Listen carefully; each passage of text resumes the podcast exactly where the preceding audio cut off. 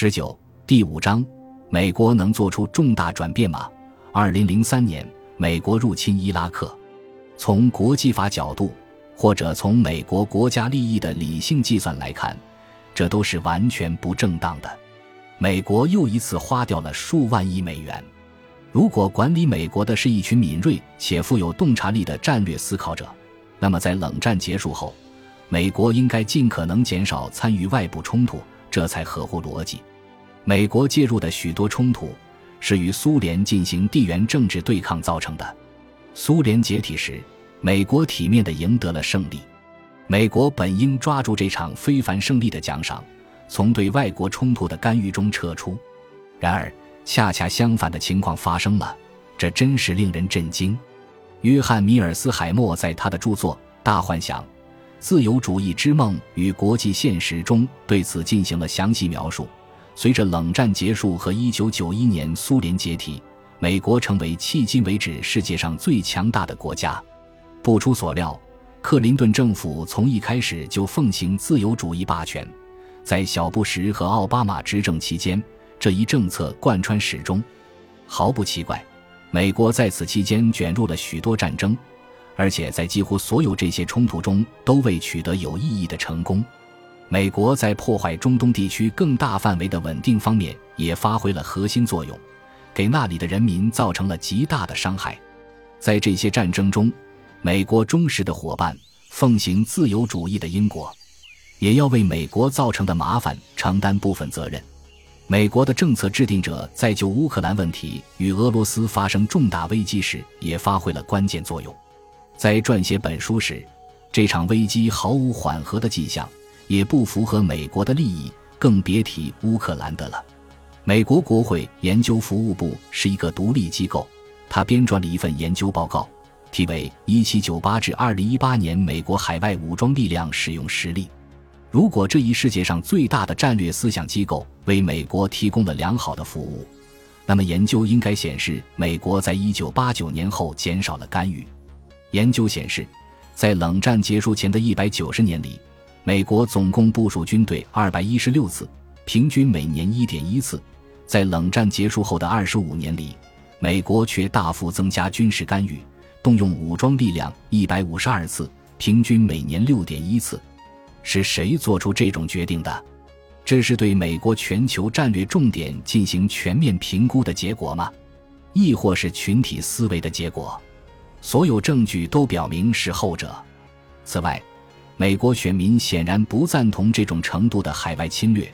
美国的许多行动并未在法律上被定义为战争，并且美国国会对部署军队决定的监督已经减弱。总统让国会辩论只是走走形式。没有哪个国家像美国那样拥有众多资金充足的战略智库，因此这里的群体思维倾向实在令人震惊。事实上，没有哪个国家在智库上的花费能与美国相比。美国本应该思考更多才对，相反，他的思考却在减少。显然，这些战略智库的作用和责任应该是保持战略警惕，并在看到被美国忽略的战略挑战出现时，给予美国政府建议。智库之间竞争激烈，智库中有各种观点，从左翼到右翼的都有。在美国，从事战略思维产业的人数众多，不仅有在智库工作的人，还有许多人在庞大的国家安全机构工作，包括美国国家安全委员会、中央情报局、联邦调查局、国家安全局等。所有这些人都是一个生态系统的一部分。当华盛顿特区政府换届时，他们经常走进或离开政府。显然，美国不仅拥有世界上最大的战略思维产业。这个产业还是世界上最自由的社会的组成部分。这个社会既奖励大胆的独立观点，也奖励背离传统的观点。理论上，没有哪个社会比美国更不易受群体思维的影响了。然而，群体思维已经掌控了美国对华态度的决策。当中国缓慢而稳定的崛起时，尤其是在冷战结束后的三十年里，美国的战略机构仍然心不在焉。甚至陷入各种不必要的军事干预泥潭之中，这些干预分散了美国的注意力，使中国的战略目标得以达成。哈佛大学的斯蒂芬·沃尔特教授试图探究这种群体思维的深层根源，在其著作《善意制造的地狱》中，沃尔特详细的描述了华盛顿特区的某个产业是如何发展起来的。他从美国更多的海外干预中获利，当干预减少时，他就会蒙受损失。用一句形象的中国话来说，如果美国停止干预，这个行业从业者的饭碗就不保了。沃尔特对战略智库和国防工业游说团体之间的共生关系描述如下：像乔治·马歇尔这样的公务员，拒绝从公共服务中获利的日子早已一去不复返了。今天，只要大体上被认为是个受人尊敬的人，在华盛顿取得成功的职业生涯，哪怕从事一种声名狼藉的职业，就可以为进入私营部门获得丰厚的收入铺平道路。沃尔特补充道。夸大威胁也盛行着，因为与驳斥他们的人相比，夸大威胁的个人和团体数量更多，资金也更充足，而且往往享有更高的政治威望。整个军工联合体有明显的动机去夸大外国危险，以说服政府给予他更多的资源。鹰派智囊团从国防承包商和个人那里得到了慷慨的支持，相形之下。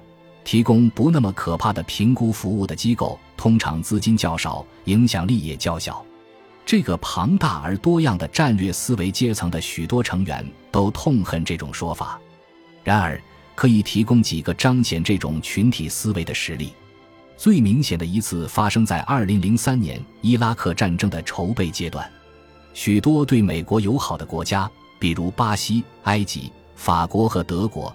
的重要人物都强烈警告说，这场战争不仅非法，而且是灾难性的。这些警告被证明是完全正确的。美国奉行群体思维的结果是，花费了近一万亿美元，得到的仅仅是损害了自己在海湾地区的盟友，增强了伊朗在该地区的影响力。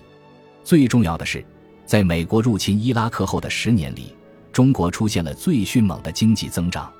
在因为伊拉克战争和阿富汗战争而焦头烂额之后，如果美国足够灵活、理性，它合乎逻辑的反应将是避免卷入伊斯兰世界的不必要冲突。然而，美国无法彻底转变态度，这表明它像曾经的苏联一样，已经变得僵化、不灵活和教条主义了。令人惊讶的是，美国政府内外的重要战略思考者仍支持对不同的伊斯兰国家进行军事干预。包括利比亚、叙利亚、索马里等。如果乔治·凯南今天还健在，他会清楚地看到，由于卷入伊斯兰世界不必要的冲突，美国已经在国内外饱受伤害。如果美国的战略重点是中国，就应该放弃在伊斯兰世界的大部分参与，这是理性的决定，也是合乎逻辑的。美国最大的地缘政治优势是在地理上远离伊斯兰世界。大西洋和太平洋将美国与伊斯兰世界的两端，从摩洛哥到印度尼西亚分隔开来。在二十一世纪，人类历史最重要的推动因素之一，将是拥有超过十三亿人口的广大伊斯兰世界为适应新的现代世界而进行的不朽斗争，其间会经历诸多跌宕起伏。世界上许多接壤的国家都学会了如何谨慎。敏感的与伊斯兰邻国打交道和合作，美国尚未培养出这样的敏感性。美国是世界上唯一有能力从伊斯兰世界的生存斗争中脱离出来的大国，然而他却决定直接或间接地干预许多伊斯兰国家的冲突，这是不明智的。把手指头戳到马蜂窝里是傻瓜的行为，因为总会被折到的。因此，对美国而言。从伊斯兰世界完全抽身会更明智。令人惊讶的是，在美国，没有哪个主要人物倡导这种符合常识的行动。哪怕乔治·索罗斯和查尔斯·科赫在2019年英明地成立了昆西国家事务研究所，致力于为以外交接触和军事克制为重点的新外交政策奠定基础。过去，美国持续介入中东，尤其是海湾地区的一个战略理由是。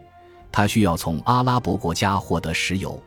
现在，美国是全球最大的石油生产国，因此，美国每天花费数百万美元在海湾地区驻军，唯一的受益者是中国，因为此举保护了对中国的石油供应。既然美国在中东地区的深入参与持续下去，只有战略损失，没有战略收益，那么我们就应该在今天看到美国出现一种强烈的共识，即从中东撤军的时候到了。奇怪的是，尽管美国拥有如今世界上最大的战略思想产业，但相反的事情却在发生。尽管奥巴马和特朗普两位总统截然不同，他们几乎没有达成过任何共识，但两人都明白。美国介入叙利亚毫无意义，两人都想减少美国在叙利亚的参与，他们的战略常识本应该受到赞扬，相反的却是两人都遭到了诋毁。